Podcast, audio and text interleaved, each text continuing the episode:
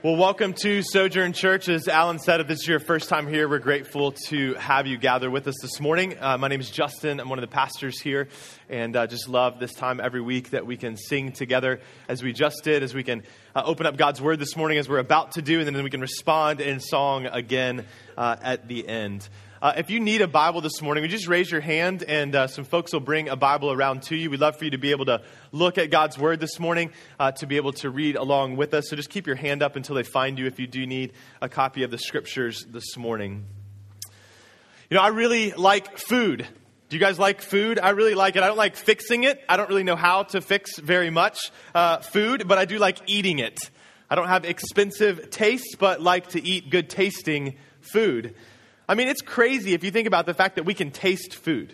Have you ever stopped to think about the fact that God has created us to have to eat food? It's required for us to be able to survive, but he didn't have to make it taste good. And he, he didn't have to create us with taste buds, but he did. Which means that we should and can enjoy good food to the glory of God. It's meant to be enjoyed. Even the Apostle Paul says that we should do everything for God's glory, including eating and drinking. It's a gift of grace that I can enjoy to the glory of God a Mike's Grill burger. It's to the glory of God that I can enjoy eating a perfectly cooked steak or a nice glass of wine or some vanilla ice cream on top of my wife's homemade peach cobbler. Food is a gift from the Lord, but food, like anything, can become addictive. It can become idolatrous for us as well. A good thing that can become an ultimate thing, that when we don't get it, or we can't have it, we can't maintain it, our true heart and the true focus of our worship is revealed. Today, as we continue on in Exodus, we're going to look at what it looks like when God's people get a pretty hefty helping of food. They get bread, they get meat, they get water. But they don't just get those things, they also get a pretty hefty helping of God's grace. There's a lot that we can learn about from about the heart of man in this section of Scripture that we're going to look at today, not only for the people of Israel, but also our own hearts. And we also learn much about the heart of our God. So I hope that we, that God will do a work in us this morning as we open up His Word to see what it has to say to us. So let's pray before we do that. Father, we're grateful to be able to gather together as your people today, as we get to do every week. Lord, I pray that that wouldn't be lost on us week after week, just the gift of grace that it is to be able to gather together as your people. And so, Lord, now as we open up your word together, as we sit under the preaching of your word together, I pray that your Spirit would do a work in all of our hearts this morning. I pray that you'd bring conviction where there needs to be conviction this morning. I pray that you'd bring transformation where there needs to be transformation this morning. I pray that you'd bring people to yourself. Lord, we believe your word is faithful to do that. And so we ask by your Spirit that you'd do that and that you'd get all the glory. We pray all this in Christ's name. Amen. Well, go ahead and grab your Bible, and you can open up to Exodus chapter fifteen. That's where we're going to begin today. And we're going to look at a few chapters in Exodus as we continue on in our series in the first five books of the Bible. We're going to jump in at Exodus chapter fifteen, verse twenty-two. Just to begin, just going to read a few verses for us. This is what it says. Then Moses made Israel set out from the Red Sea, and they went into the wilderness of Shur. They went three days in the wilderness and found no water. When they came to Marah, they could not drink the water of Marah because it was bitter. Therefore, it was named Marah. And the people grumbled against Moses, saying, "What shall we drink?"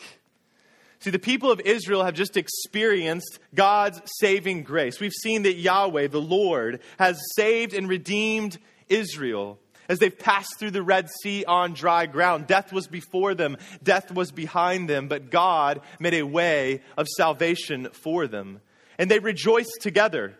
They sang a song to Yahweh and about him, a thunderous chorus of two million, two million people singing in response to grace. I mean, they've experienced an insurmountable obstacle and overcome it by God's hand alone. But it's only the beginning of their journey. We see in verse twenty-two that Moses leads them out of this area of the Red Sea. They go to a new place, and it says they go into the wilderness. They go three days in the wilderness, and they find no water. They've been brought out of slavery through the sea, but now they're in a barren wasteland. Two million people journeying together, and nowhere in sight is a land flowing with milk and honey.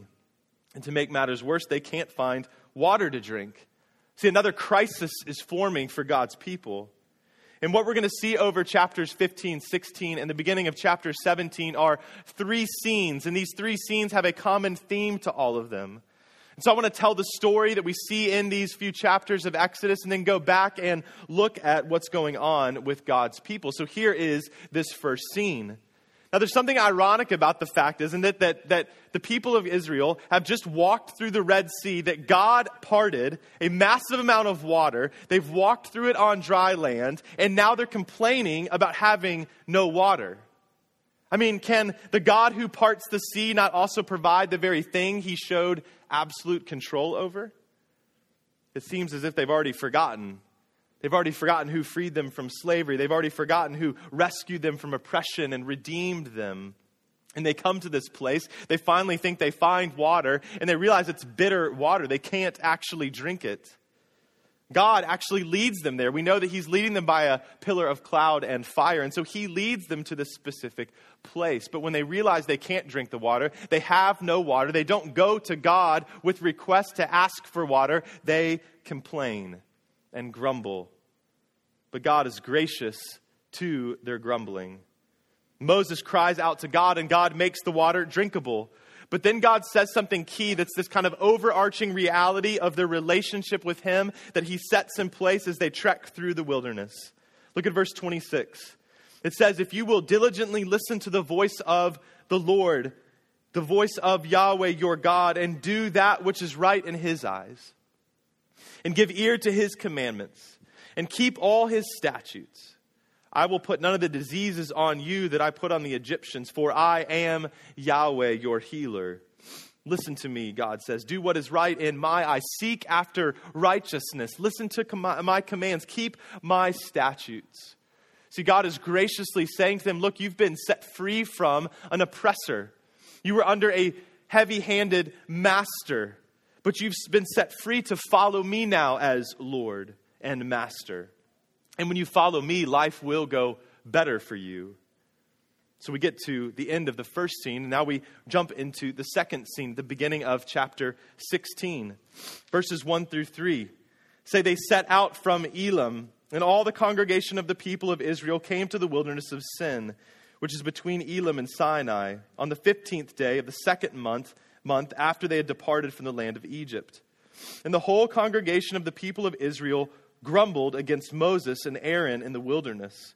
And the people of Israel said to them, 'Would that we have died by the hand of the Lord in the land of Egypt, when we sat by the meat pots and ate bread to the full, for you have brought us into the wilderness to kill this whole assembly with hunger.'" The people continue on their journey in the wilderness, and the complaining and the grumbling start up again. This time, though, it's over food. There's a few things that we should note here. I mean, first off, it's interesting to think about the fact that we know that they've left Egypt with tons of livestock, tons of animals. So if they really needed something to eat, they could have used these animals as food if necessary. But what we realize is that isn't what they want, and it's not how they want it. So they grumble. Notice also what happens when what they want is not obtainable in the manner in which they want it. They long for the days of slavery. They say, we'd rather God have killed us in Egypt when we had all that we could eat, all the food we could have. That would have been better for us. They reflect on their time in Egypt as being a good thing, yet they seem to conveniently forget the fact that they were enslaved and oppressed. And lastly, notice the accusation they make. They accuse Moses and Aaron of leading them to this place, but it's God that's led him, that led them there. So how does God respond? He responds once again with grace. Verses four and five say, "Then the Lord said to Moses, 'Behold, I am about to rain bread from heaven for you, and the people shall go out and gather a day's portion every day that I may test them, whether they will walk in my law or not. On the sixth day, when they prepare what they bring in, it will be twice as much as they gather daily.'" God is going to miraculously supply food for them. Continuing on in verses six. "So Moses and Aaron said to all the people of Israel, 'At evening you shall know that it was Yahweh who brought you out of the land of Egypt. And in the morning you shall see the glory of Yahweh, because he has heard your grumbling against him. For what are we that you grumble against us? And Moses said, when Yahweh gives you in the evening meat to eat and in the morning bread to the full, because Yahweh has heard your grumbling that you grumble against him, what are we? Your grumbling is not against us, but against Yahweh. Moses wants to make sure the people understand a few things. He wants to make sure they understand, look, if it hasn't sunk into your heart and your head yet, Yahweh's the one who rescued you. He's the one who brought you out to this place. And in the morning, you're going to see his glory.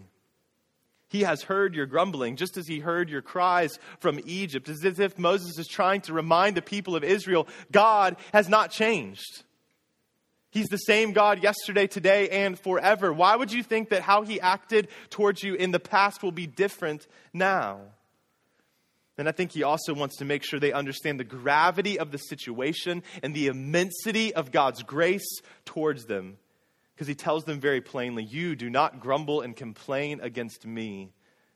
The object of your grumbling, the object of your complaining is God himself. What you're actually communicating when you grumble about not having something to eat is, Yahweh, we don't like what you're doing. We don't like where you've led us. We don't like our present circumstances.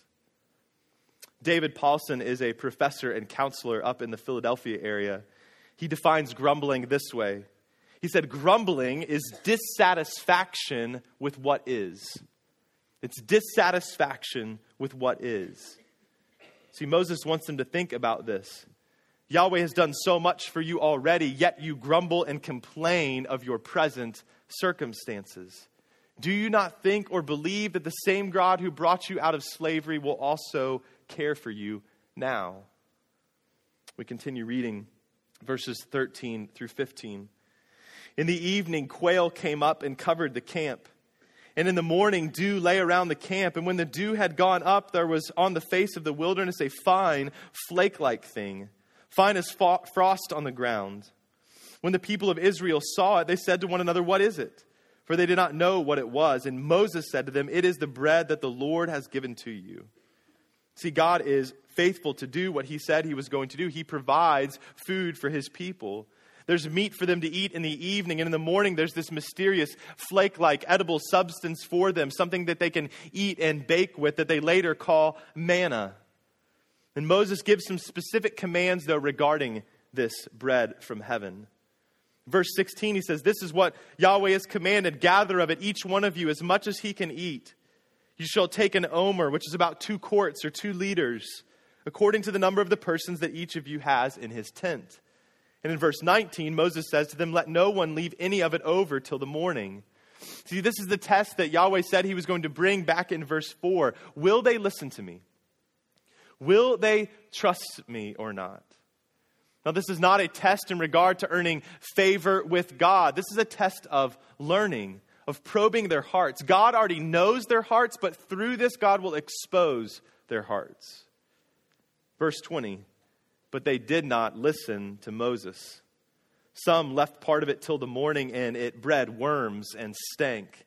And Moses was angry with them. See, they don't trust God. God says, I'm making you be daily dependent on me. Only gather what you need for the day. Don't keep any of it over for tomorrow, because I will provide for you again tomorrow. But they don't trust God. They save a little bit of it overnight. They try to take things into their own hands to secure their own provision instead of relying on the Lord. But God continues to press them in their hearts. Verses twenty-two through twenty-six. On the sixth day, they gathered twice as much bread, two omers each. And when all the leaders of the congregation came and told Moses, he said to them, this is what the Lord has commanded. Tomorrow is a day of solemn rest, a holy Sabbath to the Lord. Bake what you will bake and boil what you will boil. And all that is left over lay aside to be kept till morning. So they laid it aside till the morning as Moses commanded them, and it did not stink, and there were no worms in it. Moses said, eat it today, for today is a Sabbath to the Lord. Today you will not find it in the field. Six days you shall gather it, but on the seventh day, which is a Sabbath, there will be none. Five days out of the week, if they gather extra and keep it, it rots. But on the sixth day, heading into the seventh, God says, look, I want you to gather a little bit more, because on the seventh day, I don't want you to do any work. I want you to rest. Why rest?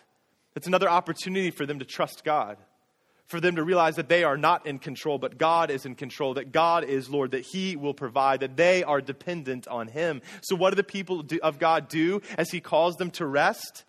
Verse twenty-seven, on the seventh day, some of the people went out to gather, but they found none. Man, they still don't trust God. God says, I'm giving you extra today so you don't have to do anything tomorrow. Yet they wake up in the morning and go out still to get more food. They want to be in control. They feel this need to still gather. Maybe it's this good desire that is for, for, for, for providing for their family that has become this kind of all-encapsulating thing for them. But see, they do so in disobedience to God. They believe in their own self-sufficiency. Man, do we do the same thing sometimes? Struggling to rest because at a core level, we feel the need to be in charge. We feel the need to be in control. We feel the need to be self-sufficient. So God is not pleased with what they do, but God remains gracious to them. Verses twenty-eight and thirty, and the Lord said to Moses, how long will you refuse to keep my commandments and my laws? See, God gives them these commands and laws for their good. He says, see, the Lord has given you the Sabbath. Therefore, on the sixth day, he gives you bread for two days. Remain each of you in his place. Let no one go out of his place on the seventh day. So the people rested on the seventh day. God's saying, I'm giving these commands for your good, for your joy. Trust me. Follow me. This concludes our second scene. And so far, we've seen twice now the people of Israel grumbling and complaining. And twice now, God has been gracious to them. We get to the third and final scene, and the pattern continues. Chapter seventeen, verses one through three. All the congregation of the people of Israel moved on from the wilderness of Sin by stages, according to the commandment of the Lord, and camped at Rephidim. But there was no water for the people to drink. Therefore the people quarreled with Moses and said, give us water to drink. And Moses said to them, why do you quarrel with me? Why do you test Yahweh?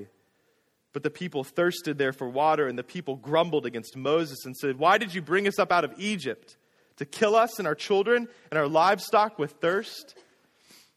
Check this out. I mean, they have crossed the Red Sea on dry ground.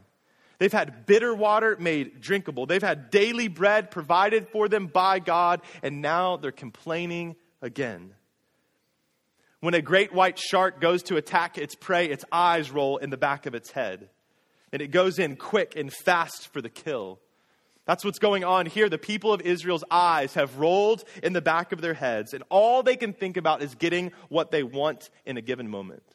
They can't see anything else. They can't think about anything else. And they indict Moses once again. They basically say, Moses, you've brought us out here to murder us, to kill us. So Moses cries out to God in desperation. He says, look, what are we going to do? These people, what should we do with them? They're almost ready to stone me. But once again, God responds in grace to their grumbling. Verses five and six, and the Lord said to Moses, pass on before the people, taking with you some of the elders of Israel, and take in your hand the staff with which you struck the Nile, and go. Behold, I will stand before you there on the rock at Horeb, and you shall strike the rock, and water shall come out of it, and the people will drink. And Moses did so in the sight of the elders of Israel. See, the people wanted to stone Moses for what they perceived as basically being premeditated murder, but God steps in. He stands on the rock and essentially takes the beating for them instead. He is merciful first and foremost because he doesn't punish, punish them for their faithlessness, but he's also gracious to them because he provides water for them when they don't deserve it. The end of verse seven depicts the seriousness of what the people are thinking and doing. It says in verse seven, he called the name of the place Massah, which means testing, and Meribah, which means quarreling, because of the quarreling of the people of Israel, and because they tested the Lord by saying, is Yahweh among us or not? Is Yahweh among us or not? Really? After all that God has done for them, after all they've seen him do, through the plagues in Egypt, through the parting of the Red Sea, redeeming them and restoring them to himself, providing drinkable water, providing food to eat, now providing this water out of the rock, and they're still questioning whether God is going with them or not. How quickly they forget God's faithful presence and gracious provision. But what do we learn about the heart of man in all of this? when we kind of assess what's going on with their hearts, these two million people have seen God do amazing things on their behalf.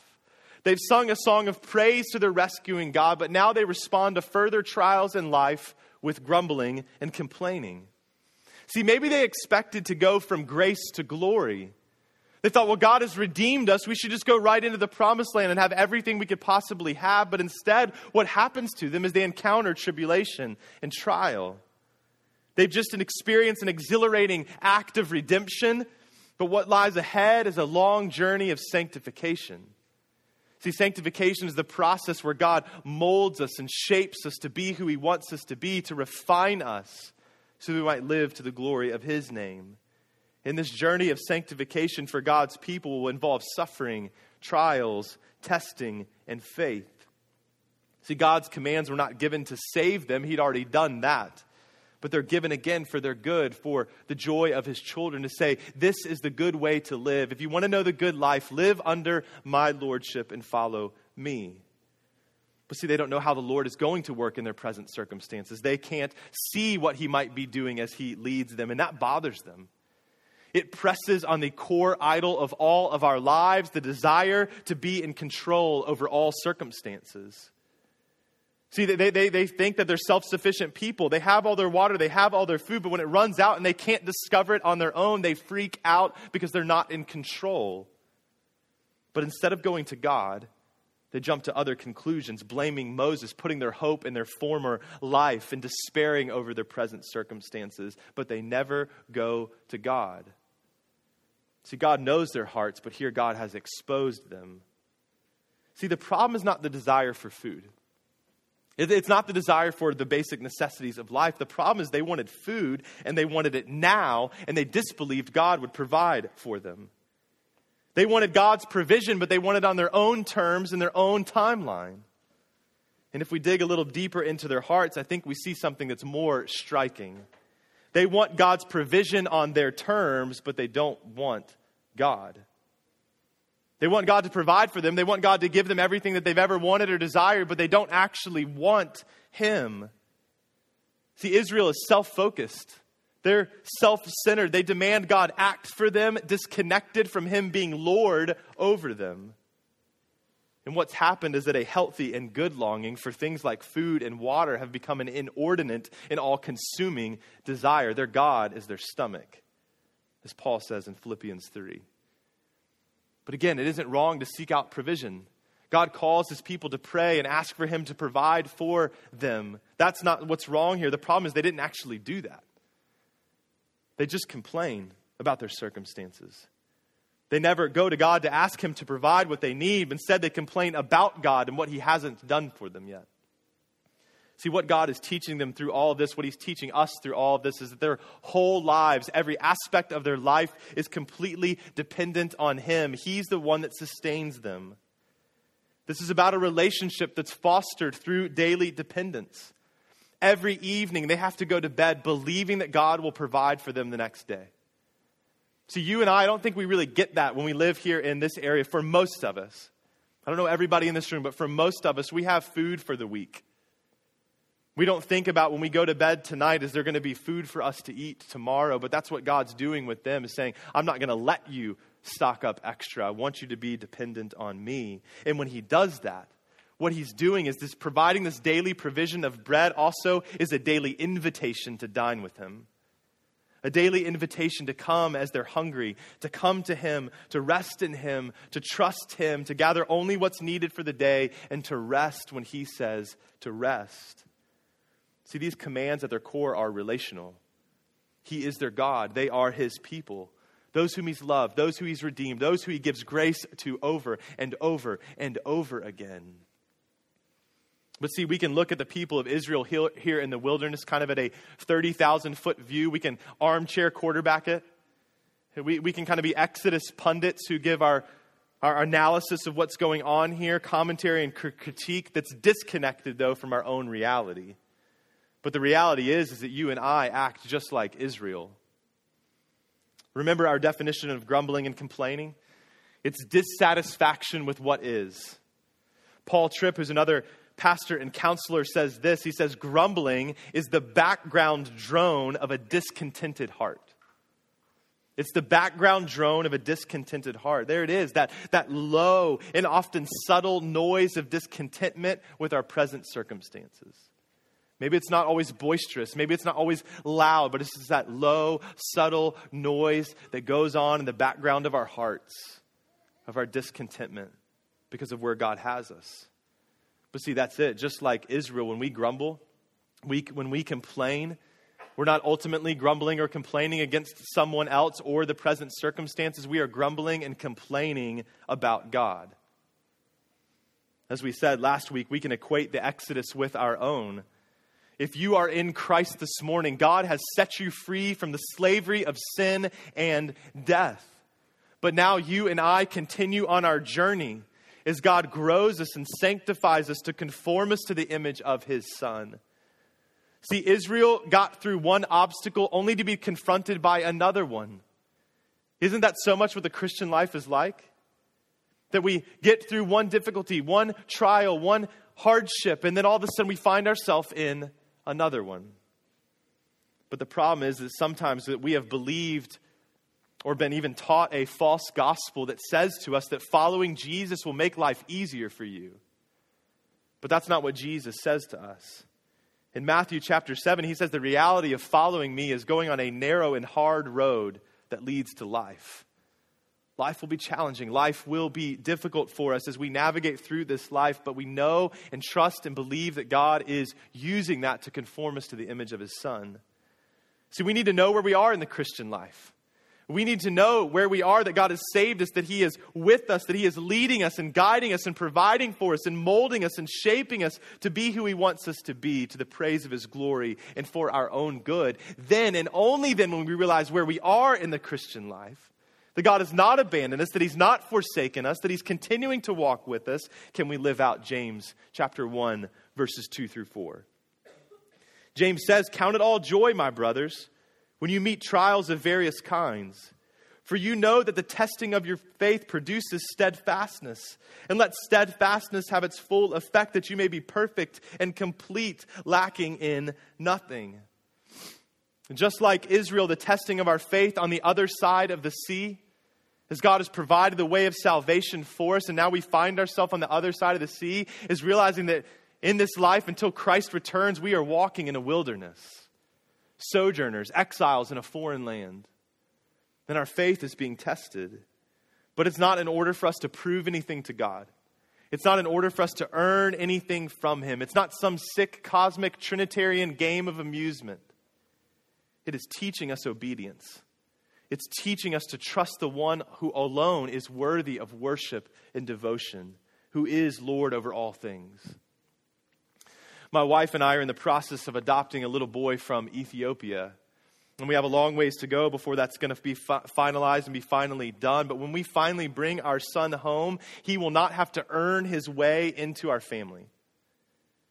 We won't, we won't stick him on the side and say, well, you can be our son if you do these things. That's not what we're going to say. He will be our son. That will be a fact. Done. That's it. It's an unchanging reality for him. However, he will have to learn obedience, just like our other two boys have to learn obedience. This means discipline. This means trust. This means respect. This means following. This means a whole lot of grace. The same thing is true for you and for me. We don't earn our way to be sons and daughters of God. God has made a way for us to do that, but God now is teaching us obedience, which means that every aspect of your life right now, just like with Israel, is an opportunity for you to trust God. It's an opportunity for you to trust him with the big things. It's an opportunity for you to trust him with the daily details of your life, to learn obedience, that he is Lord, that he's in control and you're not. But you and I live in a microwave culture. We live in a microwave culture. We demand things and we demand them now. We want them to happen immediately, and we want them on our terms and our timeline. We have the attitude or the thought sometimes of, I need a new job now. I need more money now. I want a husband now. I want a wife now. I want kids now. I want sex now. I need love and affirmation now. And when we don't get those things in the way that we want them, in the timeline that we think is best, we grumble, we complain. Maybe sometimes it's in the guise of a prayer request at community group. But it's the little things too, not just the big things. I asked my wife this week, I said, hey, what are the things that I grumble and complain about the most? That's a dangerous question to ask, right? Hey, what do I grumble and complain about the most? And it wasn't some big thing. It was two kind of little things. Very quickly, she knew the answer. She said, the things you grumble and complain about the most are bad drivers and being tired.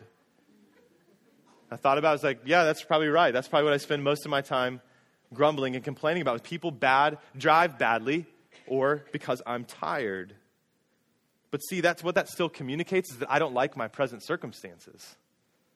I don't like the season of life I'm in that makes me tired. I, I don't like the fact that someone's getting in my way because I've got places to go and things to do.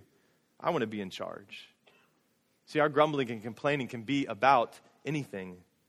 And I think our grumbling and complaining often comes from a perception of or belief that we are entitled to something. But listen, the only thing that you and I are entitled to is death for our rebellion against God. Everything else that God gives us is His grace. We cannot live a life that's based off quid pro quo, whether it's with other people or towards God. See, I think sometimes we believe that God is obligated to our demands as if we've made a contract with Him. To say, God, if I do these things, then you'll be obligated to do these things. But God didn't make a contract with you. He made a covenant with you. He said, I'll be your God and you will be my people. He justified you. He's in the process of sanctifying you, and He will bring you home to glory. Look, God cares about your physical needs right now. He does. He cares about the details of your life right now. In Matthew chapter six, Jesus tells us the way that we should pray is we should ask God for our daily bread. Our daily bread. Does that sound familiar? Jesus is teaching us the same lesson that He's trying to teach the people of Israel in the wilderness. Come to me. Ask me for these things. Be dependent on me for these things. See, it isn't that we cannot come to God when we are struggling in life. The problem is, is that we often don't go to Him at all. The problem is that when we do go to Him, we go to Him with a complaining and rebellious spirit. But see, I think the problem goes much deeper than that in our hearts, just like with the people of Israel in the wilderness. The problem is that just like Israel, healthy and good longings can become inordinate and all-consuming desires. It isn't just what we need, but what we think that we need. We say, if I'll be happier if I have this thing. If I only had this or that, then everything would be okay. I just need a little bit more. If God would just provide this for me, a new job, a better husband or wife, if I just had this kind of thing, then everything would be okay. Why is God holding out on me?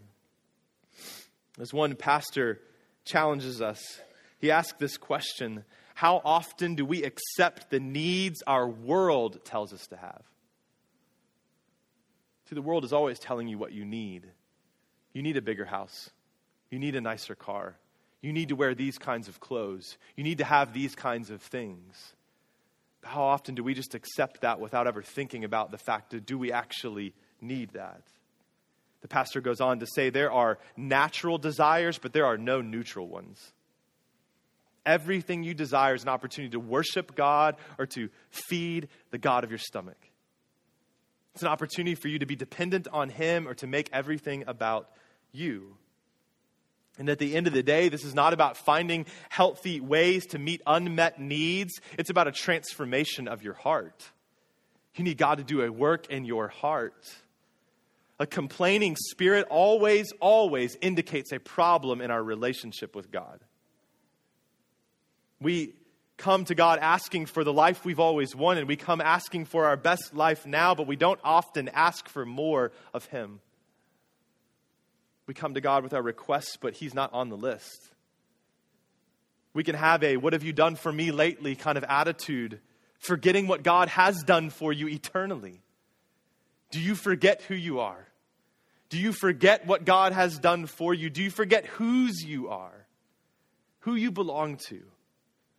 See, Israel could not see beyond themselves, but that's exactly what Christ calls us to. In Matthew chapter six, Jesus says these words to you. He says, "Therefore I tell you, do not be anxious about your life, what you will eat or what you will drink, nor about your body, what you will put on. Is not life more than food and the body more than clothing?" Then he jumps down and says, "Therefore do not be anxious, saying, what shall we eat or what shall we drink or what shall we wear? For the Gentiles seek after all these things, and your heavenly Father knows that you need them all. But seek first the kingdom of God and his righteousness, and all these things will be added to you." What Jesus is telling you to do is look beyond yourself. Look beyond yourself and look to God, to living a life that's pleasing to him, to living a life that's focused on him, worshiping him, walking in his ways under his lordship. Seeking first his kingdom and his righteousness means, means looking to Jesus to satisfy you. See, our greatest need now and forever is to be reconciled to God, redeemed from death, given new life. In the Gospel of John, Jesus tells us who he is, and he tells us what that means for you and for me. In John chapter seven, Jesus stood up and cried out, "If anyone thirsts, let him come to me and drink. Whoever believes in me, as the scripture has said, out of his heart will flow rivers of living water." In First Corinthians chapter ten, Paul connects this right back to the rock that they hit with the staff and water came out. And he said, the rock is Christ. Come to him to be satisfied with living water. In John chapter six, Jesus brings all of this full circle back to the people of God in the wilderness. He's just fed the five thousand people sitting on the hillside by multiplying five loaves of bread and two fish, so that all the people had enough food to eat. In John chapter six, this is a longer bunch of texts, but I think it's important for us to see this exchange between these people as they're coming to Jesus for something. Then they said to him, this crowd of people said to him, "What must we do to be doing the works of God?" And Jesus answered them, "This is the work of God, that you believe in him whom he has sent." So they said to him, "Then what sign do you do that we may see and believe you?" Now, he's just fed five thousand plus people. But they say, "What sign do you do that we may see and believe you? What work do you perform? Our fathers ate manna in the wilderness.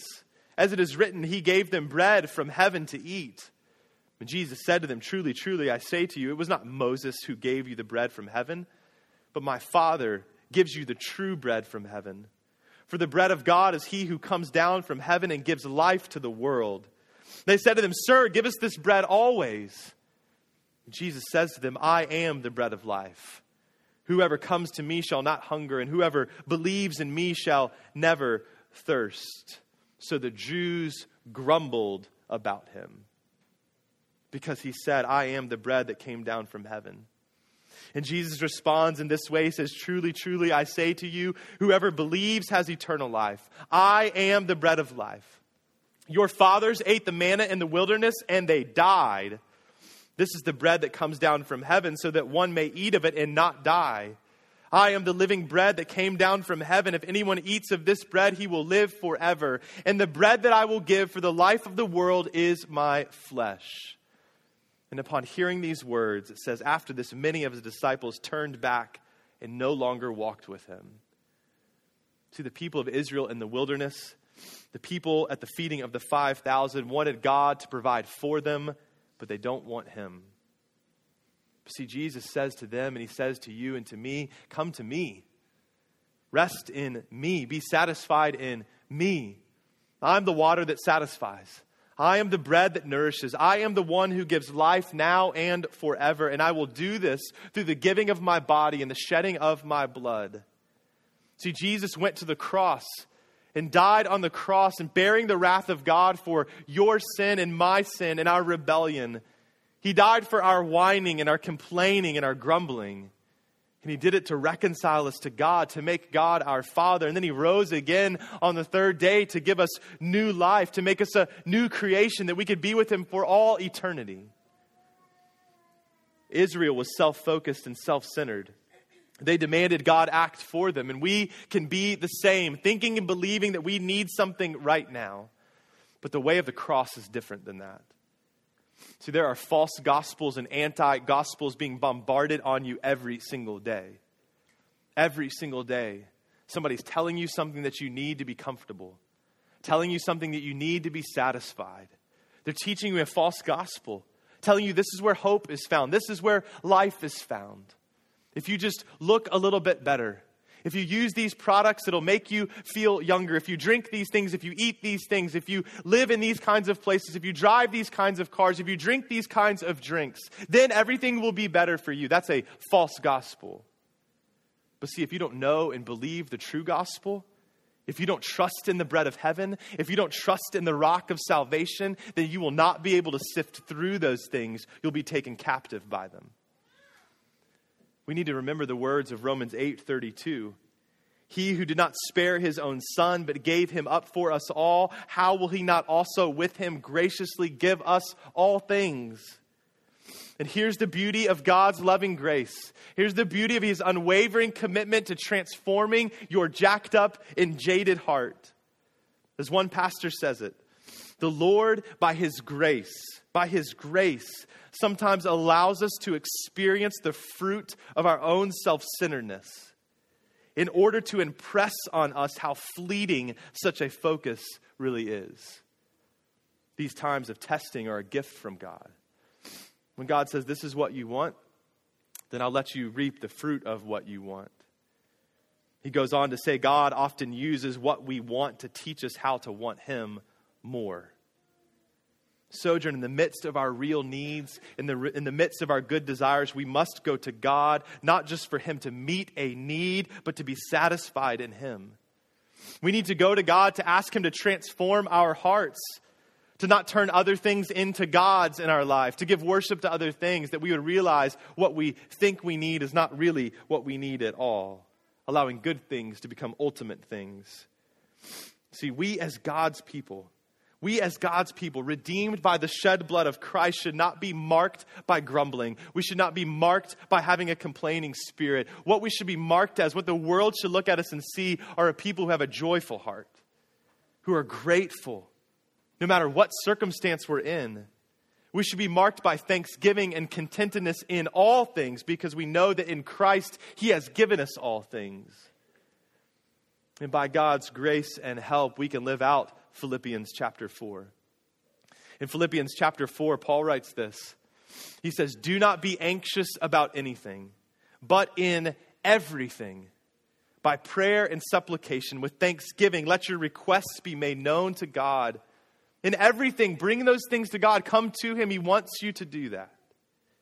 And he goes on to say, and the peace of God, which surpasses all understanding, will guard your hearts and your minds in Christ Jesus.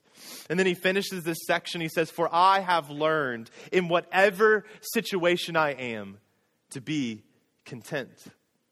I know how to be brought low, and I know how to abound. In any and every circumstance, I have learned the secret of facing plenty and hunger, abundance and need. I can do all things through him who strengthens me.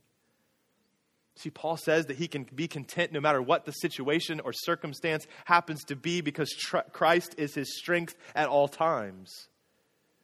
He's satisfied in the bread of heaven. He's satisfied in the rock of salvation.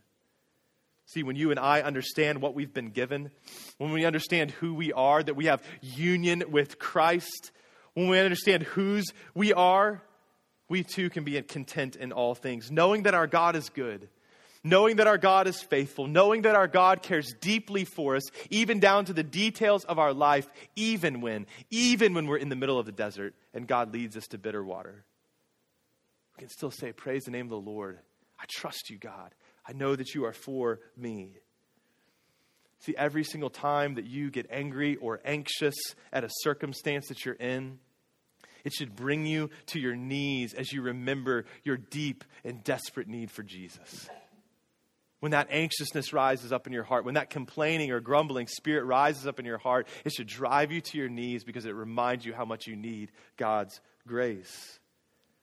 And so as we close, let me ask you this question. Very simple question. Who or what do you grumble or complain about? Who or what do you grumble or complain about? Maybe it's not something you've ever verbalized with your mouth. It's just something that you know is in the depth of your heart. Where do you need to repent and ask for forgiveness? Maybe it's just before the Lord. But maybe you need to go to someone else, your kids, your spouse, a boss, a coworker, a neighbor, a family member. Maybe it's your roommate. Maybe it's a friend. You need to go to them and confess that you've had a complaining and grumbling spirit towards them. Ask them to forgive you, to extend grace.